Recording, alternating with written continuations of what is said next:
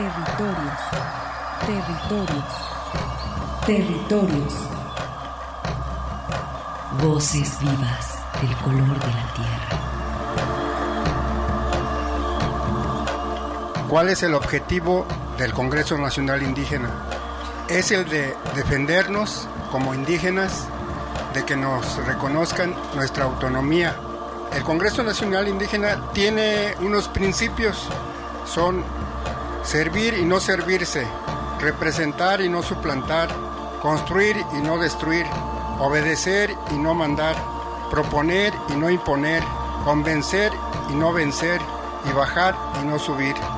Estos son los principios que, en el que ha trabajado el Congreso Nacional Indígena. Una de sus consignas dice, nunca más un México sin nosotros. Territorios. Esta es una producción de la Coordinación de Extensión y Acción Social. Territorios.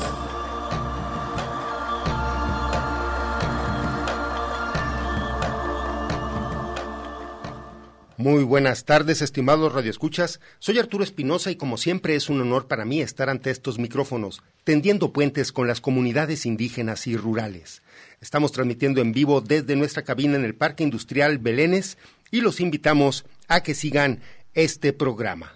Muy buenas tardes, Arturo. Buenas tardes, estimados Radio Escuchas. Mi nombre es Armando Abreu y les damos la más cordial bienvenida a estos territorios de sentido social y sentimiento internacional, global, mundial. Permítanme enviar un saludo a la Unidad de Apoyo a las Comunidades Indígenas, UASI, así como a la Coordinación de Extensión y Acción Social.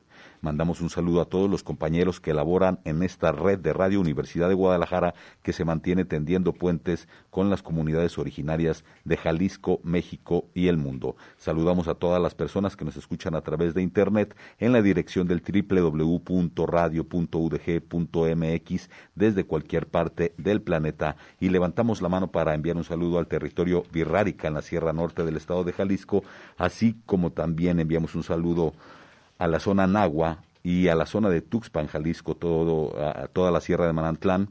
Saludamos también a la comunidad indígena Coca del pueblo de Mezcala, así como a su mítica isla y a nuestras estaciones hermanas de Red Radio Universidad de Guadalajara, especialmente que nos escucha ya en Lagos de Moreno, a los pueblos chichimecas de Buena Vista, Moya y San Juan Bautista de la Laguna, así como un saludo al público de Radio Chapingo y también al de Estéreo Paraíso en Los Reyes, Michoacán. Agradecemos al equipo técnico que hace posible la transmisión de este programa, en el control operativo José Luis Guzmán y el ingeniero Alejandro Coronado, a quien agradecemos su apoyo. Bien, pues eh, vamos con información, Arturo. Tenemos este servicio social, eh, pues para apoyar al paciente birrárica diagnosticado con neuroangiofibroma que requiere donadores de sangre.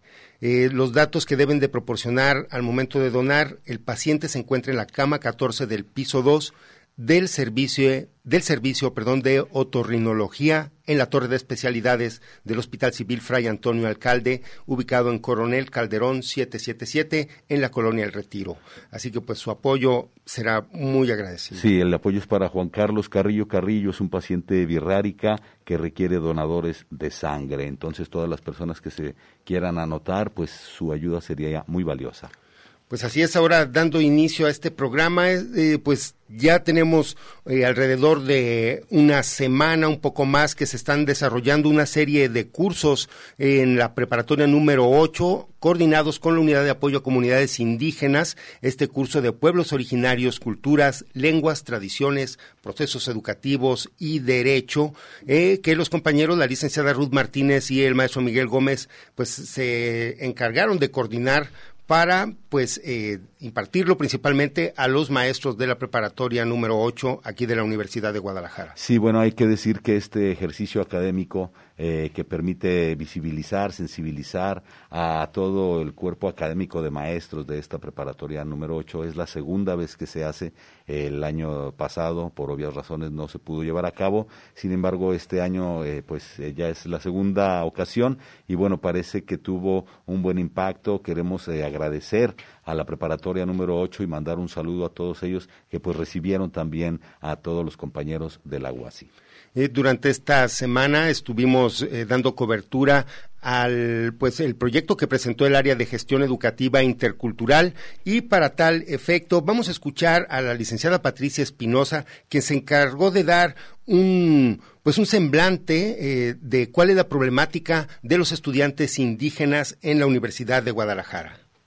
Es importante partir de la desigualdad que existe en las comunidades originarias en la cuestión del acceso a la educación de calidad en las comunidades rurales la educación de calidad es muy limitada. Como ya se comentaba, pues hay cuestiones de infraestructura, las cuestiones pues también de adaptación del currículum es pues muy diferente. Existe también una ausencia por parte del Estado que no atiende las necesidades educativas de los pueblos originarios. Se, la mayoría de las políticas educativas pues han estado orientadas a la homogenización de los pueblos no, no se integran las perspectivas o los conocimientos tradicionales de las culturas originarias, por el contrario, pues se busca que se homogenicen o estos conocimientos se integren al conocimiento occidental. Incluso pues el simple hecho de la lengua materna, ¿no? Se tiene se, las clases se dan en español y pues la lengua materna se va perdiendo.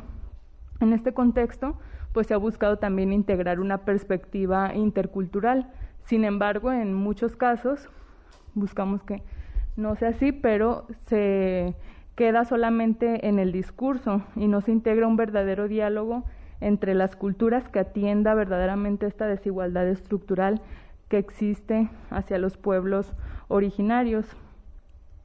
Y bueno, sin embargo, pues estas acciones están orientadas a de alguna manera cambiar la visión que se tiene de las culturas originarias y buscar que, que se integre una perspectiva diferente.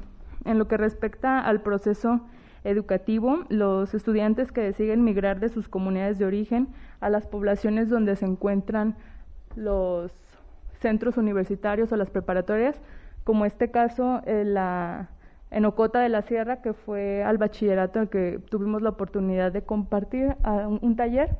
En esta tabla se muestran algunos datos concretos de la cantidad de estudiantes de pueblos originarios que han ingresado tanto al CEM como en, al CEMS, perdón, como en los centros universitarios. En estos datos se tiene un sesgo importante. Hemos identificado que hay cierta disparidad con lo que ellos registran en un inicio en control escolar y ya posteriormente como se identifican en cada prepa o centro universitario.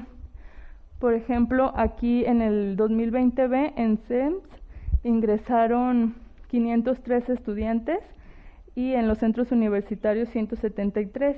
En lo que va del año, en el primer calendario, ingresaron 36 estudiantes en CEMS y 93 en los centros universitarios, que se espera pues que en el próximo calendario aumente también la matrícula como se ha venido viendo pues a lo largo a lo largo de los años a pesar de que pues también la pandemia pues trajo muchos retos y no muchos estudiantes pudieron continuar sus estudios, pero se ha visto pues también apoyo por parte de la universidad, como se comentaba anteriormente, ¿no? La parte de los artículos en SEMS se pudo dar acceso a la mayoría de estudiantes, creo que no hubo rechazados, entonces eh, con esas acciones pues también se da apertura para que más estudiantes de pueblos originarios tengan acceso a la educación.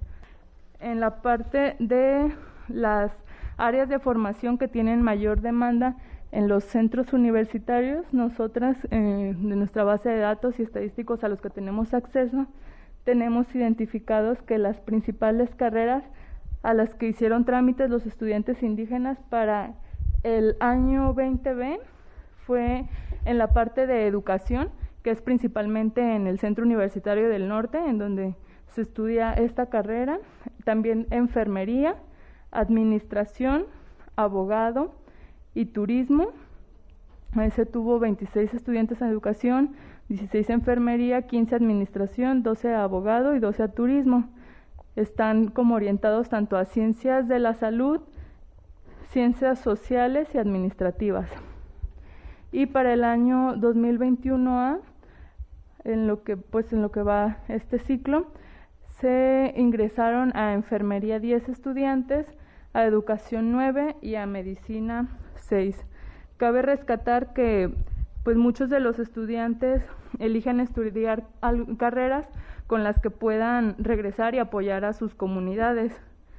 Buscan pues estudiar la universidad que permita pues retribuir y tener también cierto reconocimiento en su comunidad. En las principales problemáticas que a las que se enfrentan, pues ya lo hemos venido discutiendo, pero aquí es importante resaltar el tema de la migración. Como se comentaba, ya muchos vienen de comunidades originarias del sur, de Michoacán, que viene, que migran por cuestiones de acceso a trabajo, pero también por la violencia que existe en nuestro país, no vienen por en busca de mejores condiciones de vida. La parte también económica hemos encontrado que es un tema pues súper importante. Muchos no pueden comprar los materiales, como por ejemplo los que están en ciencias médicas para medicina, eh, libros, es como un tema complicado y no todos han podido acceder a becas también por el tema del promedio. Les piden un promedio de 90 o arriba, entonces la mayoría se queda sin acceso a estas becas. También un tema importante es el acceso a las tecnologías, principalmente a un equipo de cómputo adecuado para hacer sus actividades académicas. Hemos encontrado que la mayoría realiza sus actividades en sus celulares. También la conectividad a Internet es muy limitada y pues el tema de la lengua, la comprensión y la escritura del español es, es también un tema importante que está ahí presente, que es un problema fuerte para ellos.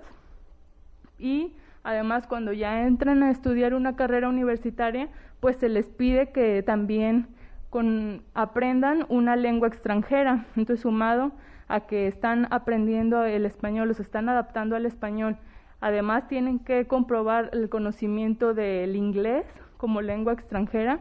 Se vuelve muy complejo para ellos y por eso también es el tema de que muchos no pueden titularse o no concluyen su trámite de egreso porque les falta este requisito que en algunos casos se ha logrado que se mantenga o que se les valide la segunda lengua, su lengua materna, porque pues ellos hablan su lengua materna, el español, y estarían aprendiendo el inglés, pero pues es como súper complejo y no muchos lo, lo logran.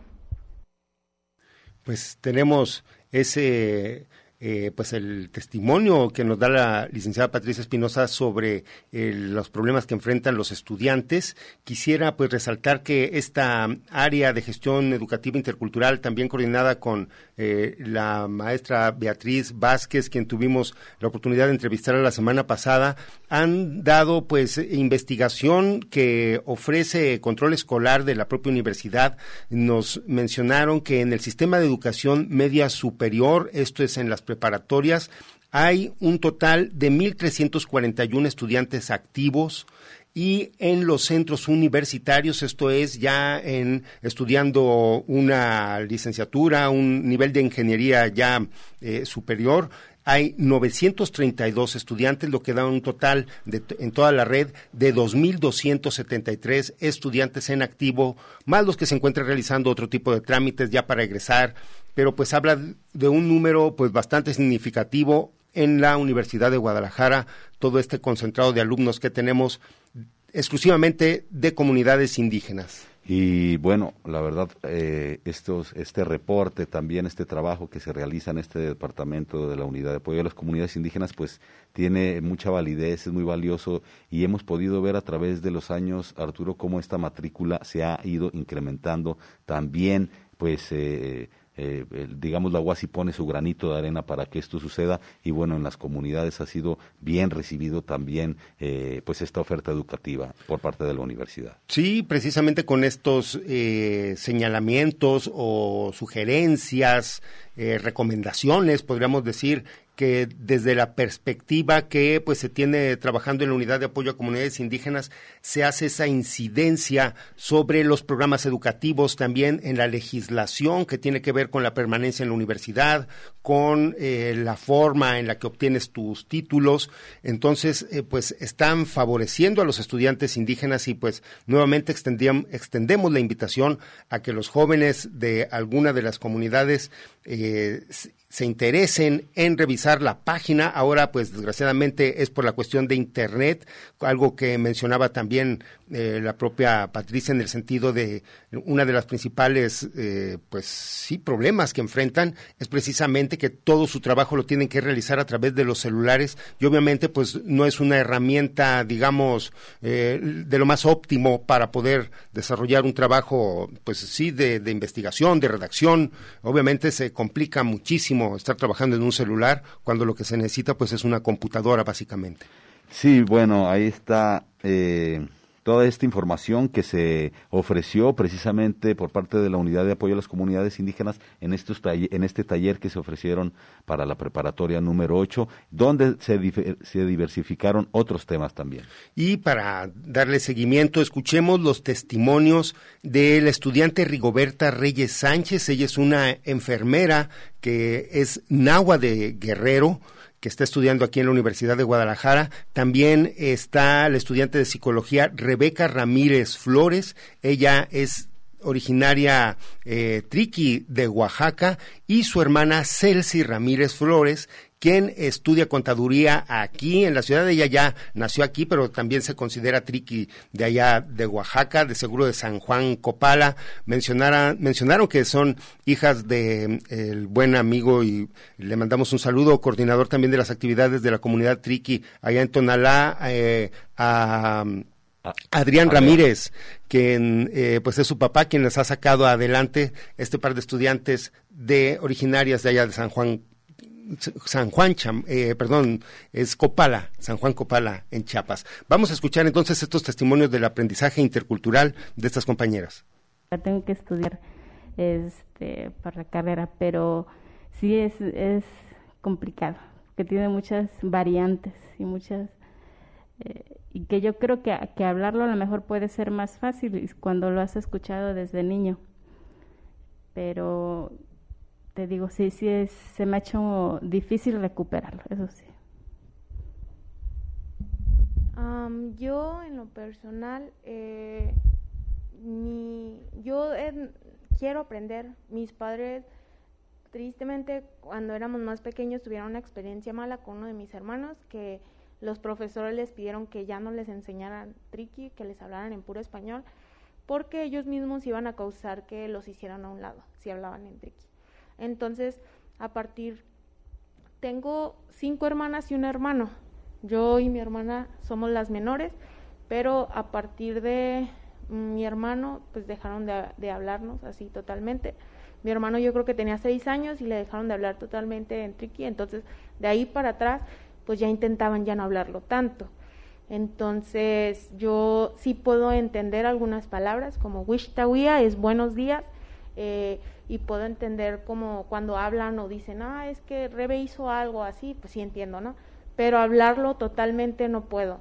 Eh, sí tengo el sueño de aprenderlo, eh, deseo aprenderlo y mis, mi papá es el que normalmente me enseña como, ah, mira, es que así se dice perro o así se dice mamá y así vamos aprendiendo palabras por palabras, pero eh, yo sí tengo el sueño de aprenderlo, tengo el sueño de regresar a, a Oaxaca, y pues dar allá como cursos o así, ¿no? Pero ahorita sí tengo el sueño de aprenderlo, deseo aprenderlo y mi, están mi papá y mi mamá también las ganas de enseñarme a mí y pues creo que es todo de mi parte. La parte de la...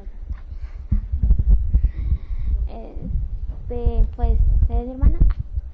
Y sí, este, mis papás sí evitaron enseñarnos, este por la discriminación ante mis hermanos.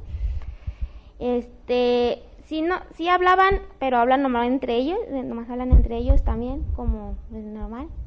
Y sí sí, o sea, sí entiendo palabras también. Y sí me gustaría porque me, me gustaría conversar con mi mamá y mi papá, pero sí se me ha complicado un poquito a mí más para poner atención, o estar ahí y eso es. Pero sí me gustaría. Yo la verdad, este, ya de mi comunidad no creo que me establezca definitivamente pues ahí, pero sí, sí lo que, lo que sueño o lo que quiero hacer es de estar un tiempo para prestar o dar como tipo cursos, taller acerca de, de, los cuidados generales de la salud.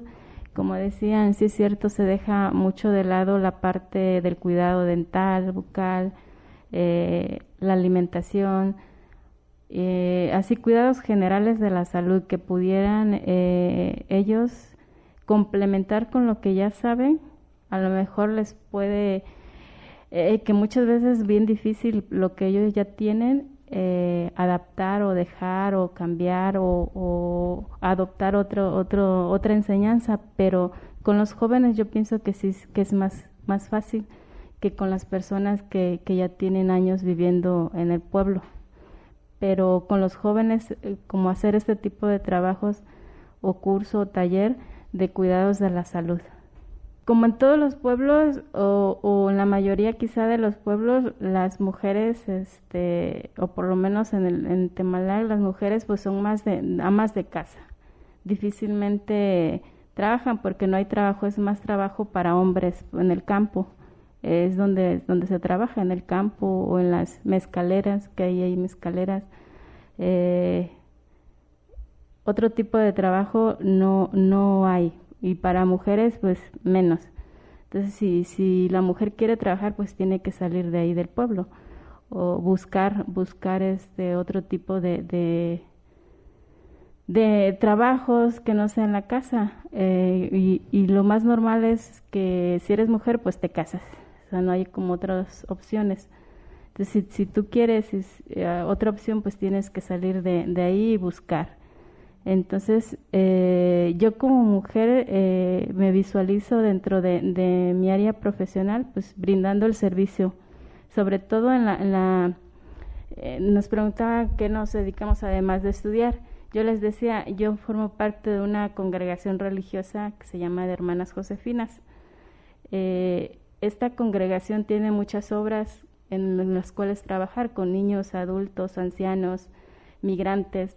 Entonces, eh, como mujer, pues prestando el servicio en esta área de la salud, en lo más que pueda en cada uno de ellos, ya sean niños, ya sean ancianos, ya sean mujeres este, abandonadas, eh, enfermas mentales. Eh, a mí me gusta mucho la enfermería psiquiátrica, entonces eh, si Dios quiere y todavía puedo hacerlo, me gustaría especializarme en enfermería psiquiátrica. Entonces, porque me gusta esta parte de la enfermería en psiquiatría.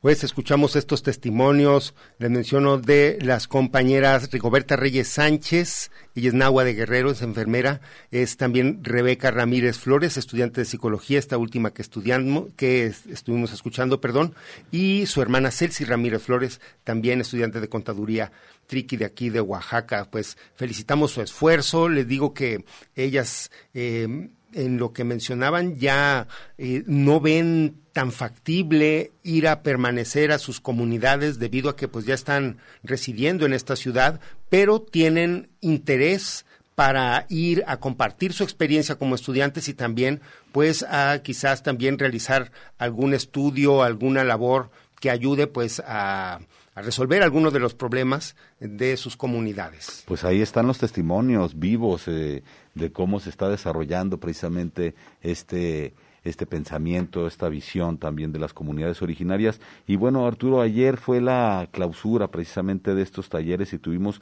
la oportunidad también de entrevistar a algunos maestros. Si te parece, vamos a escuchar a la maestra Sara Cardona, quien también nos ofrece su testimonio acerca de lo que fueron estos talleres. Muy buenos días. Si nos quisieras regalar tu nombre y a la institución a la que perteneces y el cargo que desempeñas. Eh, Sara Cardona Muñoz, profesora de formación ciudadana en la preparatoria 8.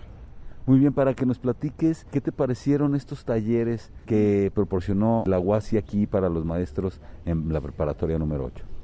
Bueno, ya es el segundo taller que tomo. El año pasado también lo tomé y este verano y creo que lo tomaría de nuevo porque pues me doy cuenta que hay un franco desconocimiento sobre nuestros pueblos. Sabemos que están porque los vemos en las esquinas vendiendo o en las avenidas o en, el, en la plaza, pero desconocemos totalmente su circunstancia, lo que están viviendo y desconocemos también sus eh, de dónde vienen, eh, su cultura original, ¿no? Eso a mí me pasa. Y creo que a los maestros también y a la mayoría. Y para mí ha sido muy importante venir a estos talleres porque eh, sospecho que tenemos mucho que aprender de ellos. Y creo que la única manera de hacerlo es acercarnos a, a través de estos talleres, aunque después de estar en esta sesión, estas dos sesiones últimas, eh, me nació unas ganas intensas de ir a sus pueblos y estar allá unos días y convivir con ellos y escucharlos y verlos. En general me siento muy atraída después de estos talleres de estar con ellos.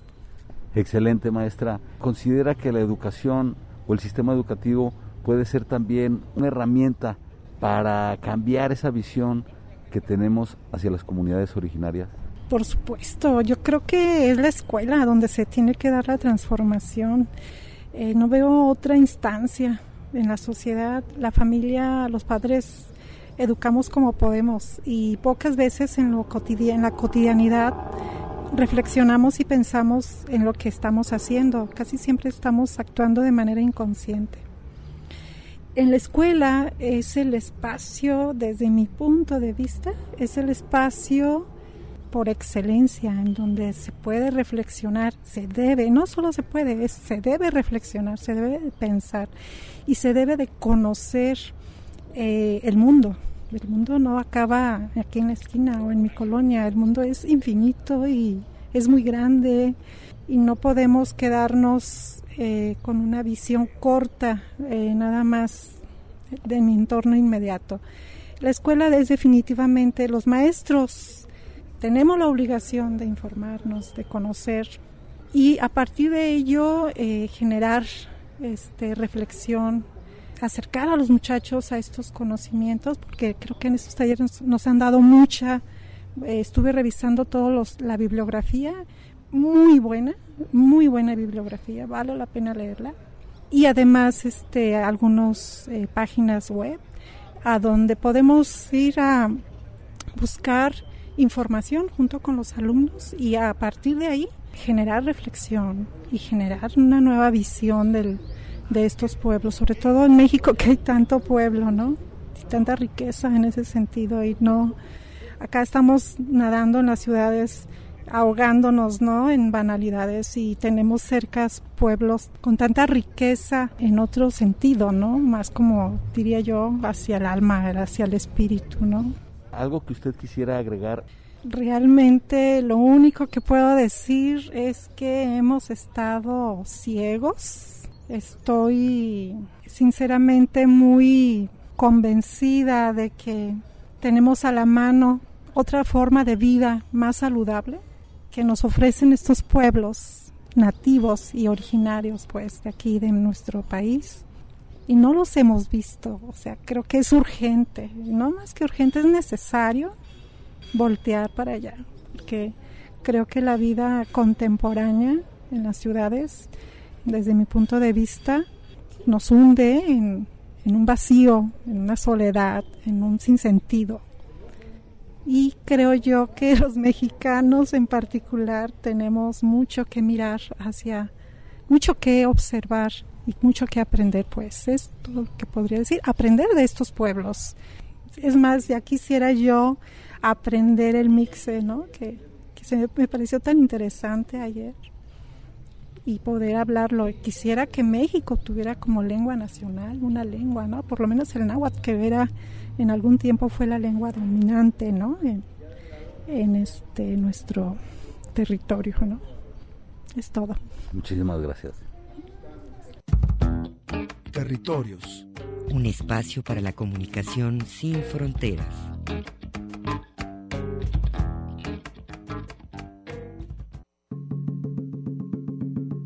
La palabra de los pueblos. espacio para la comunicación sin fronteras.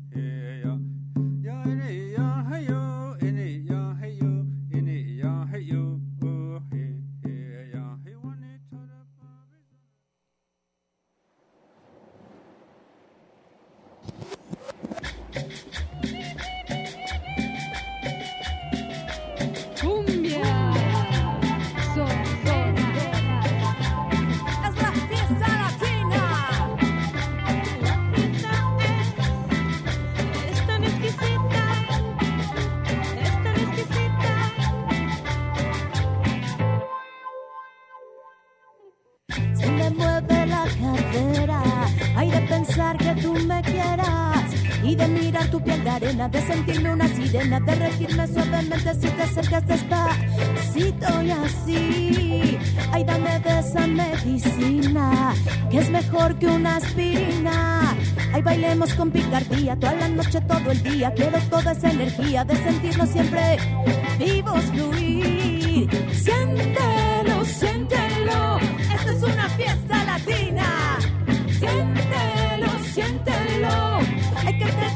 mejor que gasolina. Siéntelo, siéntelo, pura frecuencia explosiva.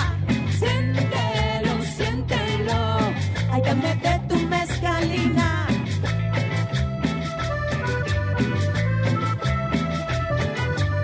Ay, si te acercas, si te acercas despacito, se me sube el calorcito, se me revelan secretos y me explotan la sonrisa, desliza la mirada que me hechiza, que no pare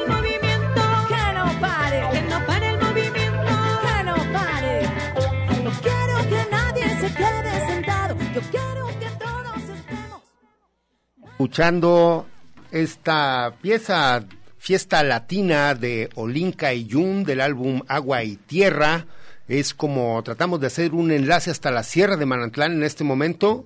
Así es, eh, con la compañera Rosario, quien también está representando esta organización CONACES, Comunidad Nacional de Circuitos Económicos Solidarios. Muy buenas tardes, Rosario. Hola, ¿qué tal compañeros? Un abrazo desde acá, desde la zona de la costa sur de Jalisco. Gusto en saludarle, maestra. Pues que nos extienda primero, eh, viene CONACES realizando actividades este año, eh, pues bueno, a través del Festival de la Tierra hemos visto que ha habido mucho trabajo. CONACES también está eh, realizando lo suyo. Claro que sí, mira, más que nada estamos pues ahora sí que de manteles largos porque parte de la comisión de de, la, de esta red tan importante de economía solidaria. Eh, viene aquí a visitarnos y a platicar y a compartir en todo el proceso que, que hemos ahí acompañado acá en Jalisco. Y entonces vienen algunas compañeras de otros estados y estamos por acá en, en la costa sur de Jalisco. Y bueno, este es un trabajo que es parte de la continuación de el trabajo que hemos realizado y que ellas han enriquecido todos todos los estados han aportado de alguna u otra manera en esta construcción que viene realizando este la UASI y que eh, eh, también forma parte de esta estructura nacional en la que colaboran este personas eh, pues que también tienen una trayectoria muy importante. Y bueno, junto conmigo está la maestra eh, Claudia Valadez, que viene de la UNAM, que forma parte también de la representación de CONACES y este y pues me gustaría más que nada que ella nos nos platicara algo acerca de esto. Adelante, sí, seguro que sí, con mucho gusto, Rosario, gracias. Eh, maestra Claudia, muy buenas tardes soy Claudia Valdés y, efectivamente soy parte de CONACES. Eh, yo estoy muy agradecida porque en este recorrido que venimos haciendo, eh, conociendo y, las experiencias tan diversas que tenemos en esta zona, eh, nos, nos ayuda y nos fortalece dentro del el trabajo que venimos realizando en cada uno de los estados. Eh, es, eh, además de conocer, aprender y seguir construyendo caminos juntas, eh, mirando cómo los en cada comunidad nos siguen enseñando y seguimos aprendiendo, socializando y compartiendo saberes, que es una de las características fundamentales de, de CONACE. Eh, somos eh, un grupo de, compañeras, eh, como bien lo decía ya Rosario, que trabajamos en diferentes, diferentes estados de la República. en mi caso soy vengo de la Ciudad de México y además de ser académica y estar involucrada en procesos de economía solidaria desde hace más de 15 años, y además de experimentar esto, estos procesos eh, muy concretos de estas prácticas, bueno, también tenemos la oportunidad de socializarlo y compartirlo en aulas, salón de clases, eh, con eh, las y los estudiantes que de pronto llegan a, experimentar o, conocer sobre esta idea y este trabajo de la economía solidaria son esta, este recorrido que también estamos haciendo en esta zona nos nos fortalece y nos sirve mucho para poder compartir en esos espacios de las que también de las que somos parte. Y, eh, sin duda eh, materializamos y concretamos uno de, de los elementos y fundamentos que, que es nuestra labor como CONACES eh, que tiene que ver con esa socialización y compartición de saber. Entonces, a, veces decimos que somos más que mm, como una especie de puente entre entre una una voz y otra y, justo vínculo eh, somos un vínculo decimos no entonces este entre muchas otras eh, actividades que también tenemos la oportunidad de, de potenciar y sobre todo de aprender entonces este, nos estamos muy contentas, este, muy eh, agradecidas por, por acercarnos y por permitirnos acercarnos a, conocer eh, de, viva voz eh, toda la labor que, que se realiza, admirable que se realiza acá en Jalisco. Entonces, bueno, pues este, pues eso, muy agradecida, muy contenta y seguro con ACES con CONACE seguiremos eh, creciendo y aprendiendo y compartiendo. Sí, eh, muy bien, estimada maestra Claudia. Me gustaría también eh, preguntarle que, bueno, esta duda tiene que ver con esta etapa que se está viviendo de, pues, digamos, como de reestructuración poco a poco de las actividades económicas que le han hecho tanta falta a mucha gente por esta cuestión de la pandemia. Eh, me imagino que ustedes también, pues, este, esta alegría, este es motivo también de volverse a reunir, es precisamente porque están, pues, tratando de reactivar también entre enlaces y, pues, eh, todo lo relacionado a la economía solidaria. Sí, fíjate que este, tu pregunta es muy interesante porque entre las características que, podemos eh, encontrar es que nos siguen enseñando en las comunidades que ellos nunca se dejan de organizar, eh, que justamente lo local es eh, un elemento central en el que se fortalece este, esta reproducción de la vida. Y, en realidad sí, eh, atravesadas por la pandemia, eh, nos, nos imposibilitó eh, estos encuentros físicos para nosotras, pero no nos imposibilitó en el sentido de, de, que podíamos seguir, nos pudimos seguir encontrando vía las diferentes redes sociales y sin embargo, bueno, son limitantes evidentemente, eh, pero eh, por supuesto que con esta con esta reestructuración nos da la pauta y con todo el trabajo que, que algunas pudieron seguir haciendo eh, da la pauta para para reestructurarnos y, y hacer como más funcional y visible los proyectos que están enfrente. En el caso de Ciudad de México sí hubo una diversidad de limitantes eh, espaciales y, digo, vivir en la ciudad tiene su complejidad. Eh, hubo mucha mucha la estrategia de, del encierro como en todos lados pero este pero en algunos casos también hubo formas que, eh, que la, en las que la gente aprendió a resolver. Este, continuamos como haciendo los trueques eh, en pequeña escala, eh, esos intercambios en pequeña escala, esos em, producción, socialización de, de, la producción que, se, que seguíamos haciendo, sí, como en, en expresiones más pequeñas, pero este pero ya te, ya ya vamos este buscando nuevas rutas para para darle un giro a estas propuestas y sin duda eh, pues apuntalarle al fortalecimiento de, la economía solidaria. Eh, maestra eh, eh, Claudia, ya para finalizar algunas palabras también a los radioescuchas para que pues conozcan estas formas solidarias eh, pues de la economía, eh, alguna página, alguna información eh, que pueda que podamos consultar. Sí, claro que sí. Eh, la- tenemos nuestro Facebook de CONACE. Con ese, eh, a, a partir de ese medio se pueden ir, nos pueden ir siguiendo y ya ahora que vayamos también activando y, e integrando todo el trabajo que vam- vamos a ir eh, reestructurando, por supuesto que nos pueden eh, seguir y van a encontrar las actividades eh, que tenemos ahí planeadas, programadas y van a ser este, bienvenidos con mucho cariño y, y con mucha alegría para invitarlos a este a esta renovación de esta fiesta de la vida.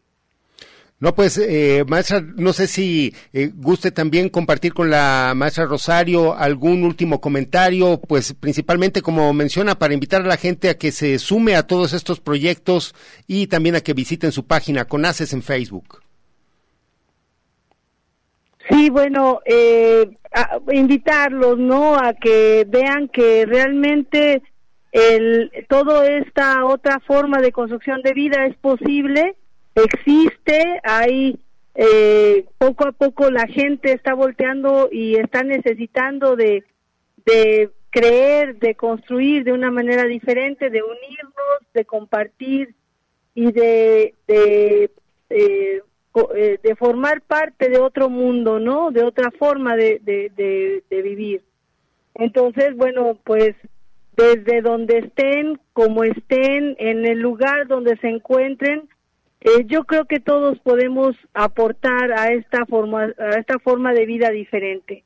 Y entonces, pues invitarlos definitivamente a, a todos y todas a, a formar parte de esa construcción, de esta reestructuración del mundo, desde lo más eh, pequeño que pareciera que no aporta, pero realmente, decía Galeano, ¿no? Desde un mundo pequeño la gente hace cosas pequeñas que logran grandes transformaciones. Entonces creemos en esta forma de construcción y creemos que desde donde estén eh, pueden aportar, pueden vivirse de una forma diferente. Creo que eh, el hecho de que la Unidad de Apoyo a Comunidades Indígenas, la UASI, pertenezca a esta red tan valiosa que es una red nacional eh, de CONACES, creo que también este puente del que habla Claudia eh, fluye en cosas que van más allá de lo material y de lo individual. Creo que en ella fluyen la palabra, los saberes, las, los productos, los, los vínculos personales que finalmente es lo que lo que hemos hecho al caminar en, en esta en esta unión. Entonces nosotros como UASI estamos muy felices de que estén las compañeras en este momento acá y celebramos el hecho de seguir caminando y dar un paso adelante este y más bajo estas circunstancias que estamos viviendo. Pues no me resta más que agradecer el espacio y mandarles un, un saludo muy cariñoso a mis compañeros este de territorios y a la audiencia en general. Y bueno, recordarle a los jóvenes y a los estudiantes que estamos abiertos para la participación en servicio social eh, para, para conocer esta experiencia desde adentro, ¿no? Muchísimas felicidades, Rosario. La verdad que, eh, pues ya, muchos años eh, andando eh, tras esto de la economía solidaria y bueno, ya tiene sus frutos. Felicidades también por las personalidades con las que estás trabajando y bueno, seguiremos informando también a la audiencia los trabajos que se desarrollen. Muchas gracias. Pues ahí, ahí parece que... Gracias a ustedes y hasta luego. Andrea, estamos, maestra, y felicitaciones a todas las mujeres que están trabajando allá en la costa de Jalisco, pues desarrollando todas estas actividades. Muchas felicitaciones. Ahí queda entonces esta información eh, de CONACES para todos ustedes. Y bueno, ya son varios años, como le comenté a la compañera Rosario, quien ahora también está trabajando con, con Leldi, apoyando esta forma de la economía solidaria y también apoyando a las comunidades originarias en esta construcción, como mencionan, en esta construcción alternativa y que también hay que decirlo, pues es eh, eh, una lucha anticapitalista. Pues los invitamos, como mencionaron las maestras, a que visiten la página de CONACES con C de casa al final para que la busquen en Facebook y puedan ustedes pues enterarse de todas las actividades que están realizando pues eso será eh, lo de esta, bueno, esta llamada referente a esta Coordinación Nacional de Economía Solidaria. Eh, vamos ahora a escuchar, pues ya para cerrar también este tema de las actividades que se desarrollaron en la Prepa 8, eh, tenemos también la entrevista que le realizamos al maestro Adrián Ramos López. Él es el encargado de difusión y extensión cultural de esta preparatoria, quien nos menciona pues la importancia que tuvieron estos cursos de que se impartieron entre la Unidad de Apoyo a Comunidades Indígenas y la Prepa 8. Está llevándose a cabo este curso, diría yo, como de sensibilización, pero también de compartición entre los maestros y pues el área de la unidad de apoyo a las comunidades indígenas, eh, pues con este propósito de tomar en cuenta y tener en consideración a los pueblos originarios de los estudiantes que están principalmente en nuestra casa de estudios, en la UDG. Sí, eh, por fortuna hemos eh, entablado una relación de trabajo con los compañeros y compañeras de la UASI desde hace más de tres años, yo creo. Y siempre hemos, cada semestre tenemos actividad, ¿no? La idea de nosotros y nosotras acá en la preparatoria es que se naturalicen. Estos temas y pues cada, semestre nos acompañan con la Semana Cultural, hay charlas o visitas de ellos y de ellas y antes de la pandemia pues este, se invitaban a, compañeros que tienen vinculación con WASI para que vinieran a dar algunas este, exposiciones, talleres. En esta ocasión eh, pudimos aterrizar un, proyecto que ya tiene tiempo y es precisamente la configuración de talleres, ¿no? de cursos para los docentes y las docentes o el personal de la escuela eh, esto pues precisamente porque identificamos que, que hay esta, esta, esta necesidad. ¿no? Eh, hay diferentes cursos que se le ofertan a los profesores y profesoras en la red, en el SEMS, que van enfocados a, a mejorar sus capacidades y competencias docentes. Pero creemos que, que esto también es importante, pues, ¿no? El, el, el no solamente enfocarnos en aspectos eh, ligados a, a, la manera de dar las clases, sino también a que entabláramos este diálogo con personas que nos pudieran este, acercar eh, estas realidades, ¿no? Y que, pues, eh, en muchos sentidos carecemos, somos, yo creo que muchos y muchas muy ignorantes, ¿no? De estas situaciones, de las problemáticas. Y entonces el curso de WASI es muy interesante. Eh, veo que en ese sentido hay una participación muy positiva de parte de los maestros, en el sentido de conocer, pero también de hacer partícipes de las experiencias que han tenido, buenas o malas, eh, a lo largo de su formación y de su trabajo como docentes. Sí, siempre hay, hay este, maestros y maestras que están muy interesados en esos temas, que siempre están abiertos a aprender y ha habido algunas experiencias, ¿no? Entonces, eh, tanto en el aspecto académico eh, como en sus vidas ¿no? privadas.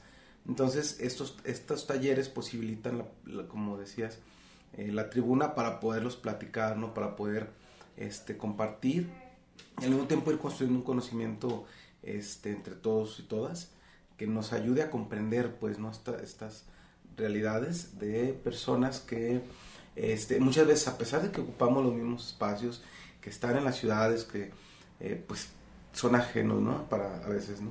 son como extraños no, pues considero que este, estos cursos complementan muy bien eh, la información, la formación que tienen también los propios, los propios tutores, los propios maestros y que es muy necesario precisamente pues para crear una sociedad más armónica, más integral y eh, que considere todas las eh, pues no solo las diferencias, sino también las capacidades distintas y en este ámbito de la interculturalidad de nuestro pueblo.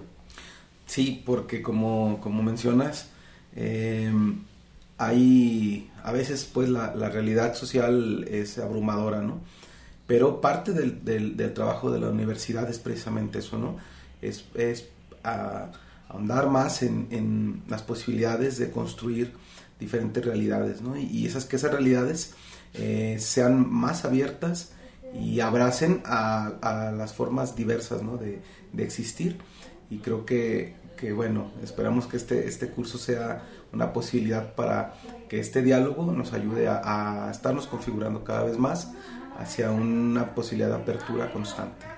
No, pues eh, algo con lo que desee eh, concluir, eh, quizás extender la invitación, como menciona, a las autoridades de la propia universidad, a que estos talleres se extiendan y se repliquen pues a lo largo y ancho de toda la red universitaria. Sí, hay un esfuerzo, creo que es de reconocerse en la universidad para que el personal se esté capacitando constantemente. Yo creo que sí sería muy, muy interesante darle también espacio a estas experiencias que, que enriquecen todavía más ¿no? al, a las personas, a los docentes que, que, forman parte de esta institución tan importante en nuestro, nuestro estado. Pues muchísimas gracias, pues muchas gracias. Muchas gracias a ti. Hasta luego. Eh, estimado Miguel, muy buen día, terminando los talleres aquí en la preparatoria. Aquí seguimos, estamos a punto de dar fin a este programa que como le mencionamos, pues pudimos ver estas actividades que se desarrollaron en Prepa 8 con este pues este taller de pueblos originarios, culturas, lenguas, tradiciones, procesos educativos y derecho que eh, los compañeros Ruth Martínez y Miguel Gómez eh, pudieron coordinar a través de la Unidad de Apoyo a Comunidades Indígenas. Y felicitar a todos los compañeros que participaron y comentar que también se está buscando la posibilidad de volver a, a, a repicar este taller en otros centros educativos, eh, en otras preparatorias y bueno, por ahí este, eh, tendremos información próximamente al respecto.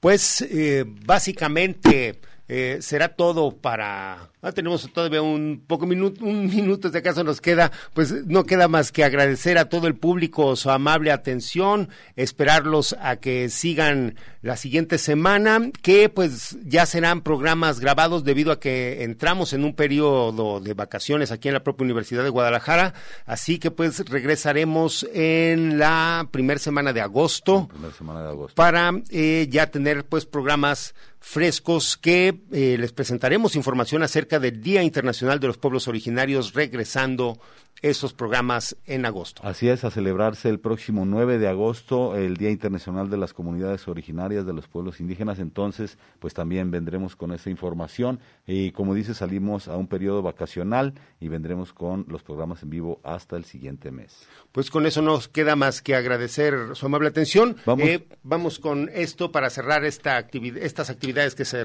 desarrollaron en la preparación. Así es, ya cerrando los talleres tuvimos la oportunidad de entrevistar al eh, compañero Miguel Gómez y ya para cerrar vamos a escucharlo y no queda también más que agradecerles eh, su amable atención. Gracias. Gracias. Eh, estimado Miguel, muy buen día terminando los talleres aquí en la preparatoria 8. Muchísimas felicidades. No, pues al contrario, o sea, aquí seguimos trabajando y esperemos pues que hayamos abonado o contribuido algún granito de arroz en este taller sobre las culturas de los pueblos originarios. Miguel, la importancia de que los universitarios, los maestros, el sistema educativo cambie la visión para ver a los pueblos originarios. Creo que es muy importante desarrollar estas actividades, pues uno de nuestros objetivos es esto, visibilizar a los pueblos originarios, pues a través de estos procesos de formación, de capacitación en torno a estas temáticas. Y en este caso, pues tratamos temas, tanto derechos, tanto antecedentes culturales y, y la importancia también ¿no? de conocerlas, ¿no? esas culturas. Parece que por obligación hay que seguir repitiendo estos talleres en otros espacios educativos. Por supuesto, el objetivo de nosotros es abrir a, a nivel medio superior eso creo que ya queda en las manos de nuestras autoridades que son el jefe y el director que están viendo ese proceso, pero también nuestro objetivo es eso, pues que se abra más a las preparatorias, a otras preparatorias y no solamente a las preparatorias. Entre pláticas también con el jefe estamos buscando otras alternativas a nivel general lo que viene siendo la universidad. ¿no? Creo que es muy importante porque son temas que se tienen que ver de, también dentro de nuestra universidad, porque se ha hablado mucho en el discurso de lo que viene siendo la interculturalidad, pero no se palma aún todavía, ¿no? Entonces creo que es muy importante empezar a, a tocar estos temas. Muchas gracias y felicidades. Al contrario, gracias a ustedes y ojalá que también sigamos pues en este camino y aquí seguimos y seguimos trabajando. Territorios, territorios, territorios. Voces vivas del color de la tierra. El Congreso Nacional Indígena tiene unos principios, son servir y no servirse, representar y no suplantar, construir y no destruir, obedecer y no mandar, proponer y no imponer, convencer y no vencer, y bajar y no subir. Una de sus consignas dice, nunca más un México sin nosotros.